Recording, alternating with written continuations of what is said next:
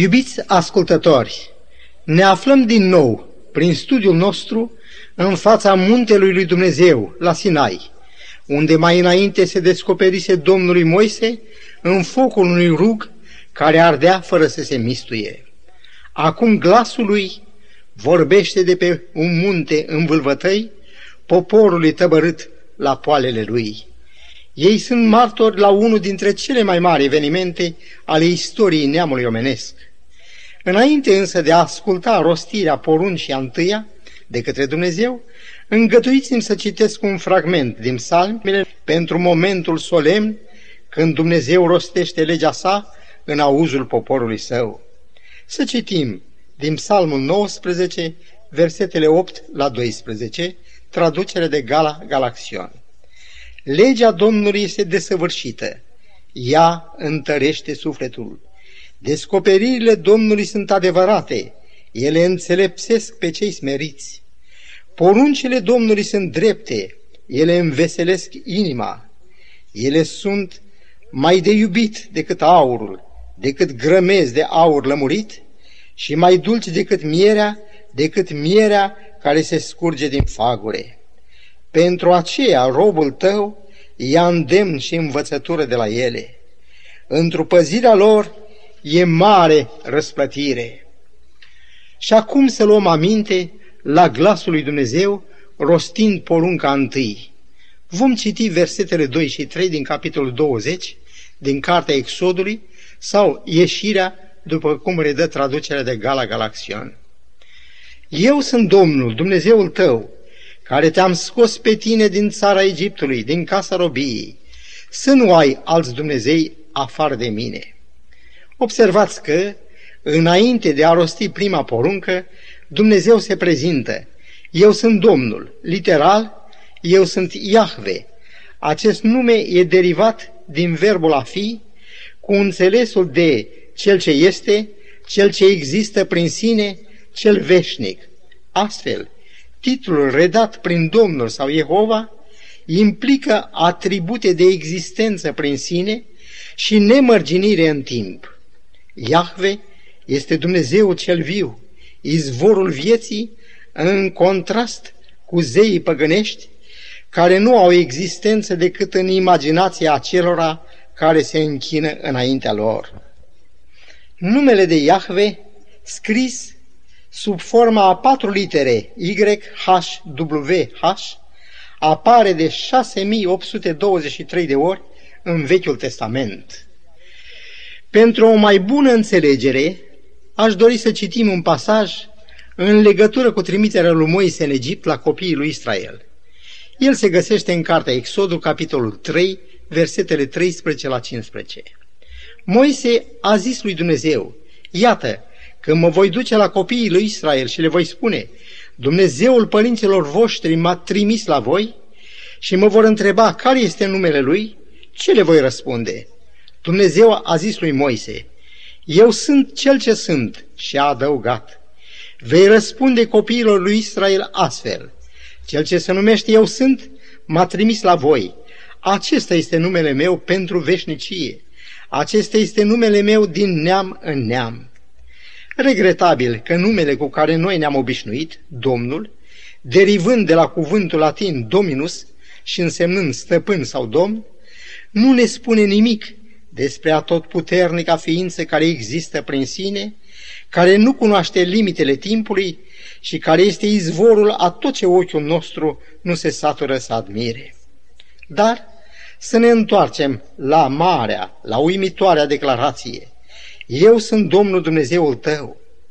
Deși în zdrențele mizerii omenești, asemenea fiului pierdut din parabolă, care nu îndrăznește să ridice ochii spre tatăl său, care nu vrea decât atât, să fie argat la tatălui. Cât de puțin știa acest fiu despre iubirea de neschimbat a tatălui lui. Acesta cel puțin știa însă că acela la care voia să se ducă este tatăl lui. Dar cât știau acești robi, abia liberați din sclavie, că Domnul este Dumnezeul lor? Aceasta era o realitate, o permanentă realitate. Îngăduiți-mi să vi-l prezint pe Apostolul Pavel, stând în Areopag și vorbind atenienilor idolatrii, argumentându-le astfel: astfel dar, fiindcă suntem de neam din Dumnezeu, nu trebuie să credem că dumnezeirea este asemenea aurului sau argintului sau pietrei cioplite cu meșteșugirea și iscusința omului. Citat din Faptele Apostolului, capitolul 17, versetul 29. Atunci, la Sinai, Dumnezeu n-a vorbit doar celor de față. Eu sunt Dumnezeul tău. Este valabil și pentru dumneavoastră și pentru mine astăzi. Așadar, suntem în momentul când Dumnezeu se prezintă în calitatea sa de Dumnezeu și apoi, spre marea lor surprindere, El declară: sunt Dumnezeul tău. N-ați dori să știți mai mult despre acest minunat Dumnezeu al nostru? Iată în Deuteronomul, capitolul 4, versetul 7, o întrebare pusă chiar cu scopul de a ne lărgi orizontul cunoașterii Lui. Citez: care este în adevăr neamul acela așa de mare, încât să fie avut pe Dumnezeii Lui așa de aproape cum avem noi pe Domnul Dumnezeul nostru, ori de câte ori Îl chemăm? În cartea Exodul ne este descris semnul vizibil al prezenței lui Dumnezeu, care mergea înaintea lor, ziua într-un stâlp de nor, ca să-i călăuzească pe drum, iar noaptea într-un stâlp de foc, ca să-i lumineze. Stâlpul de nor nu se depărta dinaintea poporului în timpul zilei, nici stâlpul de foc în timpul nopții. Lucrul acesta apare și mai strălucit dacă privim un singur episod din istoria sfântă. Momentul istoric la care vrem să ne referim este legat de trecerea Mării Roșii. Egiptenii se căiesc că au lăsat pe robi să plece și în orbirea lor nu mai țin seama de judecățile și de amenințările lui Dumnezeu, căci, înainte de a se abate o urgie peste ei, Moise se ducea la faraon să-i spună: așa vorbește Domnul, lasă pe poporul meu să plece ca să-mi slujească, fiindcă de data aceasta am să trimit toate urgiile mele împotriva inimii tale, împotriva slujitorilor tăi și împotriva poporului tău, ca să știi că nu este nimeni ca mine pe tot pământul. Exodul, capitolul 9, versetele 13 și 14. Și așa cum spuneam, faraon, în orbirea lui, încearcă să aducă înapoi pe israeliți care ajunseseră la țărmul Mării Roșii. La vederea egiptenilor, poporul s-a înspăimântat foarte tare. Domnul a zis lui Moise: ce rost au strigătele acestea? Spune copiilor lui Israel să pornească înainte. Tu ridică-ți toiagul, întinde-ți mâna spre mare și despic-o, și copiii lui Israel vor trece prin mijlocul mării ca pe uscat.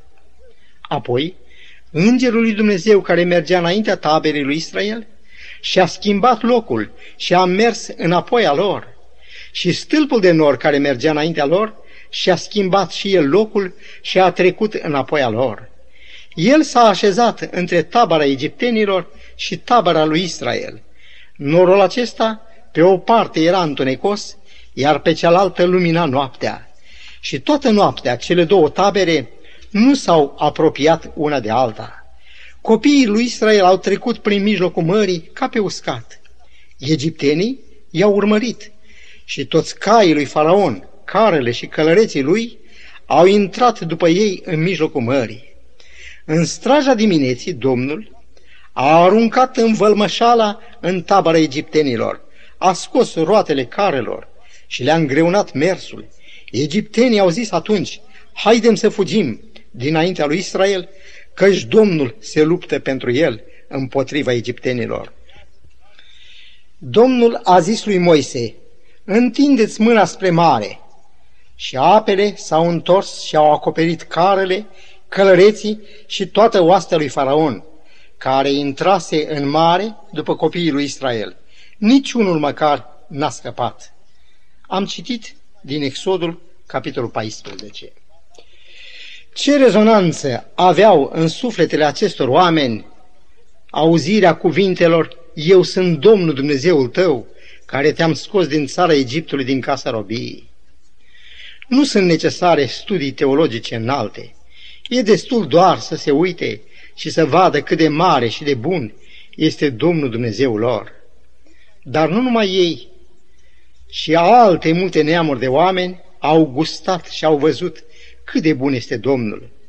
Pe noi, Dumnezeu l-a izbăvit de apele potopului prin corabia pe care l-a învățat cum să o construiască. Pe Lot și familia lui, îngerii Domnului i-au luat de mână ca să nu piară în focul care a nimicit Sodoma. Pe Iosif l-a scos din închisoare ca să-l așeze cârmuitor al Egiptului. Lui Daniel îi descopere visul pe care îl visase și îl uitase împăratul. Asupra celor trei tineri pe care același împărat îi aruncase în cuptorul aprins, focul n-a avut nicio putere. Citiți Biblia, Cartea Domnului, și veți vedea urmele pașilor lui Dumnezeu, care cată cu duioșie spre oameni și spre necazurile lor. Când Iacob, după ce a înșelat și mințit pe tatăl lui, a trebuit să fugă ca să-și scape viața, cu ce inimă amărâtă și cu ce conștiință torturată de remușcare a trebuit să-și pună capul pe piatra care o luase drept căpătâi.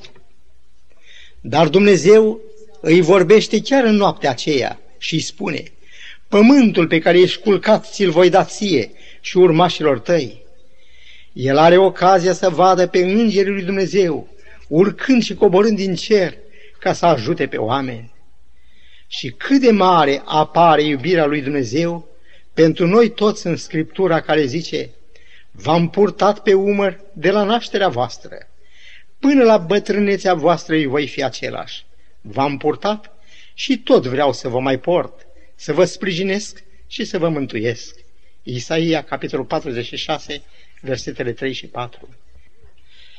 Așadar, cuvintele "Eu sunt Domnul Dumnezeul tău" ne vorbesc despre iubirea, grija și bunătatea lui. Psalmistul încearcă să evoce însușirile lui Dumnezeu în minunatele cuvinte: căci Domnul Dumnezeu este un soare și un scut, Psalmul 85, 11. Așa cum soarele învăluiește pământul cu lumină și căldură, așa învăluie dragostea lui Dumnezeu pe oameni.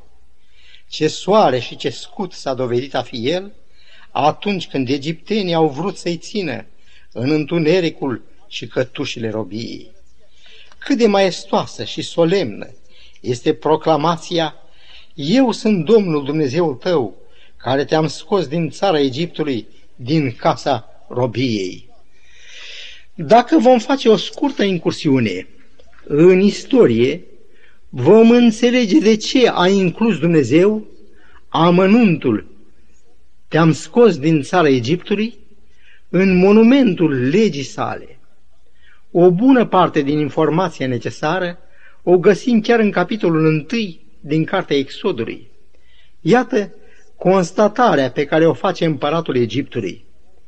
Citez: poporul copiilor lui Israel este mai mare și mai puternic decât noi. Veniți ca să ne arătăm dibaci față de ei, ca să nu crească. Și au pus peste ei ispravnici ca să-i asuprească, prin munci grele. Le-au făcut viața amară, prin lucrări grele de lut și cărămis, și prin tot felul de lucrări de pe câmp. Și în toate muncile acestea pe care îi sileau să le facă, erau fără niciun pic de milă. Citat din Exodul, capitolul 1, versetele 9 la 14. Apoi, citesc în continuare versetele 15 și 16, împăratul a poruncit moașelor să omoare orice băiat care se va naște. Și în final, versetul 22, el a dat următoarea poruncă la tot poporul: să aruncați în râu pe orice băiat care se va naște. V-ați întrebat vreodată câți copii smulși, în ciuda nevinovăției lor, de la sânul mamelor lor, au fost aruncați în Nil? Și Moise a fost unul dintre aceștia, doar că, în mod providențial, a fost salvat. Voiau cu orice preț să distrugă pe Israel într-o generație. Priviți la aroganța, la sfidarea lui Dumnezeu de către Faraon. Citez: Faraon a răspuns: cine este Domnul ca să asculte glasul lui și să las pe Israel să plece? Eu nu cunosc pe Domnul. Capitolul 5, la aceeași carte, versetul 2. Egiptul însă, ca și Babilonul, potrivit cărții Apocalipsa, sunt simboluri ale violenței și vrăjmășii împotriva închinării la adevăratul Dumnezeu. Ele reprezintă culmea violentării conștiinței oamenilor. Spre ilustrare, vreau să vă prezint un eveniment descris în cartea prorocului Daniel, capitolul 3, versetele 3 la 6. Citez. Atunci dregătorii, îngrijitorii și cărmuitorii, judecătorii și toate căpeteniile ținuturilor s-au strâns la sfințirea chipului pe care îl înălțase împăratul Nebucadnețar. Un crainic a strigat, iată ce vi se poruncește, popoare, neamuri, oameni de toate limbile. În clipa când veți auzi sunetul trâmbiței și a tot felul de instrumente, să vă aruncați cu fața la pământ și să vă închinați chipului de aur. Oricine nu se va arunca cu fața la pământ și nu se va închina, va fi aruncat chiar în clipa aceea în mijlocul unui cuptor aprins. Iată un dictat care calcă în picioare credință și conștiință. În ce privește Egiptul și încălcarea brutală a drepturilor și demnității umane, cele amintite abia v-au dat prilej să vă faceți o idee despre ce poate întruchipa acest simbol. La rugămintea de a li se îngădui să meargă și să aducă închinare Dumnezeului lor, Faraon răspunde, citez, să se dea mai mult de lucru oamenilor acestora, ca să aibă de lucru și să nu umble după năluci. Exodul, capitolul 5, versetul 9. Veți zice, așa a fost atunci, dar cum stau lucrurile astăzi? Îngăduiți-mi să vă citesc din revista elvețiană Conscience et Liberté. Ea publică discursul domnului Daniel Serenco, profesor de drept la Universitatea Botswana, ținut la cel de-al doilea Congres Mondial pentru Libertate Religioasă.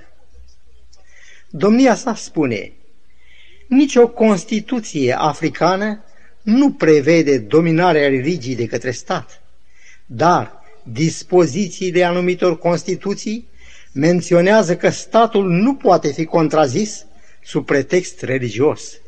E cazul, spune domnia sa, al Madagascarului, Mozambicului și Benin. Dânsul adaugă, anumiți șefi de state și-au arogat prerogative religioase, ca cel din Ghana, care s-a intitulat Notre Messie, Mesia al nostru, iar cel din Guinea Ecuatorială a voit ca toate serviciile religioase să înceapă cu cuvintele în numele președintelui și al fiului său. În Zair, politica de autenticitate africană a dus la punerea în afara legii a tuturor religiilor, afară de religia catolică romană, greacă ortodoxă, islam, iudaism și alte câteva. În Uganda, regimul n-a păstrat decât pe anglicani, catolici, ortodoxi și musulmani. Așadar, spiritul vechiului Egipt nu s-a stins odată cu dispariția faraonilor. Și acum, după ce am văzut partea pozitivă a poruncii a întâia, să vedem și partea negativă a ei. De fapt, aceasta îi dă caracterul de poruncă. Să nu ai alți Dumnezei afară de mine. Au venit timpuri când acest popor ales și binecuvântat de altă dată și-a luat ochii de la cel care le dovedise atâta iubire, dăruindu-le o țară și libertate și oferindu-se să fie Dumnezeul lor.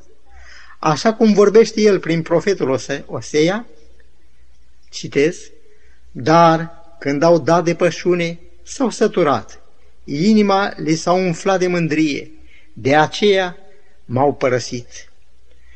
Am încheiat citatul. Cu câtă durere rostește el acest adevăr cutremurător. Citez iarăși, pieirea ta, Israele, este că ai fost împotriva mea, împotriva celui ce te putea ajuta, Osea, capitolul 13, versetul 9. Dar să lăsăm pe cei din vechime și să ne întoarcem la noi. Ne cere și nouă Dumnezeu să nu avem alți Dumnezei afară de El? Și dacă răspunsul este da, îngăduiți-mi să întreb, de ce cel puțin unii și-au pus în gând să muncească fără răgaz, fără sărbătoare, fără un timp de prietenie cu Dumnezeu?